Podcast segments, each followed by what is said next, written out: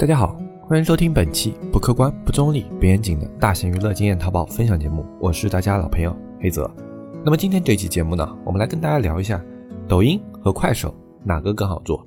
因为在现在这个短视频年代啊，我们去选择做短视频的话，平台是。相对来说还是比较有限的，因为你想要去拿最大部分的流量的话，基本上就是抖音、快手这两个平台去做选择。那么如果有直播的话，你还可以加上淘宝直播啊。但是这一期我们主要先说短视频，所以如果我们想要做短视频领域的内容的话，抖音和快手哪个更好呢？呃，其实有的商家会有这样的问题啊，就是啊，两个平台我如果都做了短视频的内容，我两个平台都投放，不可以吗？实际上，你这样去投放并没有问题，它可以投放，但是它的效果肯定会有差异。为什么呢？因为抖音和快手，它虽然都是短视频平台，但是它在最终的呈现上啊是有一定的差异的。呃，它里面有很多的数据是完全呃不同的，然后有一些地方可能还会呃跟人们预想的有一些不一样。那么我们今天这期节目，我们就来具体的拆解一下抖音和快手啊哪个平台它呃更加适合于你去做。呃，他没有说哪个好哪个坏啊，根据他们平台性质的不同，你就可以去区分哪个适合你，哪一个平台可能呃你要去创作的话压力会更大一点。其实这一期节目要跟大家聊的，也就是抖音和快手它这个平台两种群体的用户画像。呃，作为短视频平台来说，抖音啊明显现在是要压过快手一头的。但是真正的在消费力上啊，就是说在成交转化这方面来说，其实快手的数据反而要优于抖音啊，这是由它两个平台的性质导致的。为什么会出现这样的差异呢？我们一点一点来看啊。就首先啊，抖音。它里面的内容更加的碎片化，呃，就它里面很少你可以看到那种有成系统的，呃，它是一个更注重内容的平台。那什么叫更注重内容呢？就是如果你发的这个短视频，那你。这条短视频看的人多，他就呃一直会给你推送这一条短视频，一直把它推送到千万级甚至亿级的一个流量播放啊。那么如果你这一条短视频，那他看的人少，即便你之前做出过那种千万级别的那种短视频，那么它现在你去投放的时候，依然有可能你只能达到几千个流量。就它是由内容去决定啊，你这这个视频啊，它最后能够呈现给多少人看呢，它每一条内容。它都要去做测试，啊，这就是抖音，就它是以内容为主的。然后，呃，快手呢，它其实更加注重于创作者的本身啊。什么叫注重于创作者的本身呢？就这个创作者，如果你能够吸引一定基数的这种粉丝，就是一个固定的粉丝群的话，那么你发的视频啊，往往它会有一个非常稳定的播放量。就啊，哪怕你这条视频没有爆，但是它保底可能也有个一两万的一个播放啊，这就是快手的一个特性。为什么会出现这两种特性的差异呢？那这就是呃这两个平台他们去标定的这种推送逻辑的不同啊，就是呃抖音的话，我更在乎就是用户能否留存。在我的 APP 上，他不在乎你这个账号火不火，但是快手的话，它相对来说是比较注重于你这个创作者能不能圈定自己的一个私域流量，你能不能够吸引一批这种固定的粉丝来你这边产生效益啊？所以这两个逻辑标定的不同呢，就决定了他们最终这个呃呈现的方式的不同。用我们电商里面比较能理解一点的这种话来描述，就是抖音是在推商品。就是说，短视频是它商品，它在推每一个商品；而快手是在推卖家啊，它在推的是一个一个这种优秀的卖家啊。所以这样两个效果呢，就导致了快手啊，它里面这种账号的粉丝相对来说粘性是更高的。就是说，快手它会对你这个呃主播啊，或者说你这个创作者，你这个视频的创作者，他会有一定的信任感啊。就从数据上来说啊，抖音里面的话，它主要的用户啊，他在刷的时间都是在抖音的那个瀑布流。啊，就是说进入抖音以后就开始刷这个瀑布流，它不会固定的进入某一个呃那种抖音这种创作者的主页去看啊，它只会刷这个瀑布流啊。大家可能自己用抖音的时候也是这个习惯。那么快手的用户有一个什么特点呢？因为快手的很多内容啊，它是成连续剧式的，就是它是创作一些短片连连续剧，或者说呃。是一些以某个人物为核心的这种呃具有传播性的一些内容。那么他的用户进去以后啊，往往就会去看一些自己感兴趣的创作者有没有更新新的内容。所以快手里面除了它这个首页的瀑布流，它进入的这个呃流量啊，有百分之三十四啊都会去看他们关注的主页，而抖音去加入主页的数据大概只有百分之二十多一点啊，在抖音的整个流量结构里面排的是第三，然后快手它进入这种创作者主页的。这种流量的比例呢，在它所有流量比例里面占到第二，所以快手里面的用户对于这种创作者，它本身啊是有一定的依存的，所以呢，它的一个用户也更加的容易被这些创作者的带货啊所转化啊，这就是抖音和快手他们在用户上的一些区别。呃，同时还有数据表明，就是抖音啊，它里面的用户可能大家本来以为是一二线用户为主的。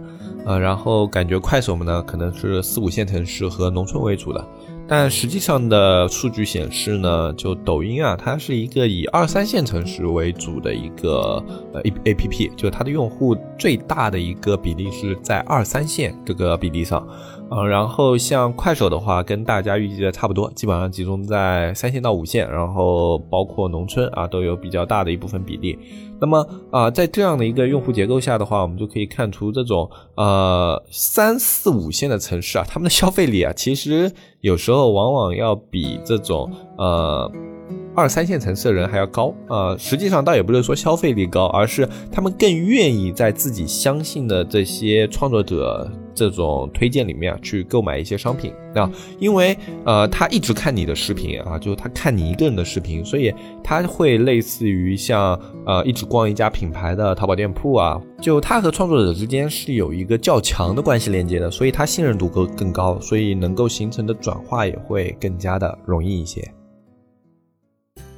子木学堂再次升级啦！最新加入抖音短视频、直播带货等板块。想要做电商创业，在子木各类平台教程都可以找到更全面的课程、更多方位的资讯，让你实时掌握电商风口。扫描节目下方小程序码就可以加入，也可以添加我们的微信咨询。在子木可以学得更多。那么这样来说的话，我去做快手就会一定比抖音好吗？这其实还是要从你的一个。呃，本身的创作角度去出发啊，并不是说，呃，我一定要去做快手，然后来实现我后期的带货。呃，因为快手的话，它对内容的这种创作啊，需对你的持续输出要求更高啊。但是抖音的话，嗯，你在起爆一条内容之后啊，呃，你的这个抖音账号啊，就可能就是从呃零到一百万，就只是一条的事情。就快手的话，它可能需要你的一个持续输出，但是抖音的话，它是具有一个较强的爆发潜力，所以从爆发力角度来说的话，抖音是要远高于快手的。一个是因为它本身的一个呃用户的基础啊，就是更大一点，然后另外一个就是因为它算法，我们之前说了，它是以商品算法为主的，就以你这个视频内容是否被大家所喜爱为主的。所以说，只要你的视频够优质，不管你这个账号，那它现在是一个新账号还是一个怎么样的账号啊，只要你这个内容够优质，它就是有可能会冲到几千万播放量的那种级别呃。所以在抖音上的话，你可以去呃更加有机会去实现那种啊，就是做出那种天降爆款这样的一个感觉。而在快手的话，你是需要比较长时间的去花精力，然后包括去策划内容啊，包括去持续输出这样的一系列的一个过程的啊。那么在这样的一个过程里面的话，就是嗯，你要看你有没有这样的一个能力，或者说你有没有这样的一个条件去持续输出这样的内容。如果没有的话，那么可能像抖音这样，它有一个短时爆发的啊，或者说你有信心去创作出几条比较优质的内容去做尝试的，那么抖音可能会更。适合你。那么同时，在抖音的话，它因为这个流量的特点，它还有一个呃明显的一个特征，就是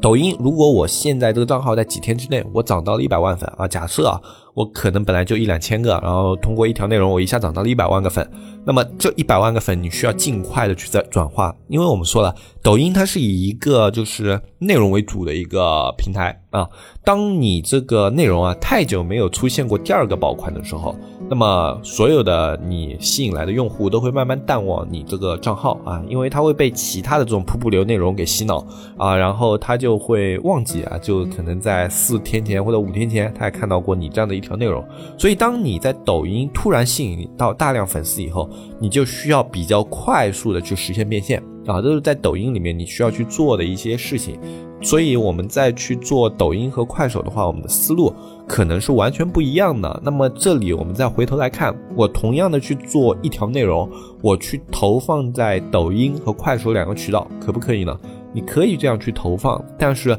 从长期收益的一个角度来讲，你用同一条内容去两个平台投放的话，呃，基本上会有那么一点点的问题。呃，我们会比较建议大家在去做一些内容啊或者创作之前，你有一个比较明确的思路。呃，这样的话可以让你后期的一个运营节奏比较井井有条。虽然说有的事情我们无法预料啊，呃，但是我们可以做好准备。比如说我去做抖音，我不知道哪一条内容会爆，但是我一定会先把我在起爆以后我想要去推出的商品，或者说我想要带的货品，我一定会先准备好。就哪怕没有人来找我带货，那么我也有一个东西，我可以马上的推荐给大家去卖。啊，这就是去做抖音里面可能会做的一些准备工作。那么像快手的话，呃，我觉得它准备工作应该是类似于，当我的内容开始被人所喜欢的时候，啊，我后面去编排的这一系列内容啊，它的一个逻辑，然后我要怎么样去持续的保持啊这个东西它的一个输出，然后同时考虑到像快手里面的这样的用户环境。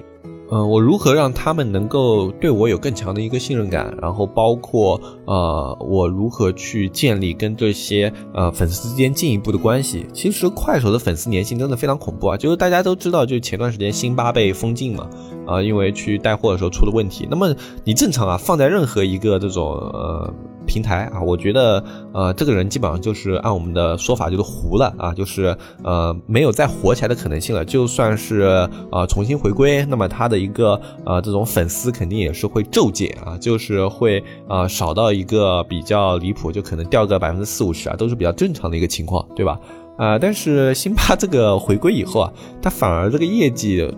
做的非常的高，然后包括呃，就是一些新闻据传啊，因为这种新闻我也懒得去考据，就是据传就是在辛巴被封禁以后啊，像举报辛巴的那些人啊，呃，就是会被那些辛巴的粉丝就是怼到在家门口都不敢出啊，就有点像那种黑黑社会暴力，对吧？啊，但是感觉就是像快手里面的一个它的用户性质，就是呃，相对来说啊，呃，就他们的思想观念会更加的单纯一些，就我信任你，他就是我兄弟啊。我不管他做的事情对不对啊，但是你搞了我兄弟，我就必须要考你，就有点像这种比较简单的逻辑啊。他们的思路会更更单纯一点啊，并不是说他所有的粉丝都是这样啊，但是呃，因为他用户结构的问题，它里面必然存在的一部分这样的粉丝，然后这样的粉丝，他同时跟他建立的信任感就是有一些不讲道理的，这种就有点像大家拜把兄弟啊，或者说就是平时是这种江湖朋友这样的一些感觉。啊，就我跟你之间的联系，它是有时候不可以用平常的道理去形容的。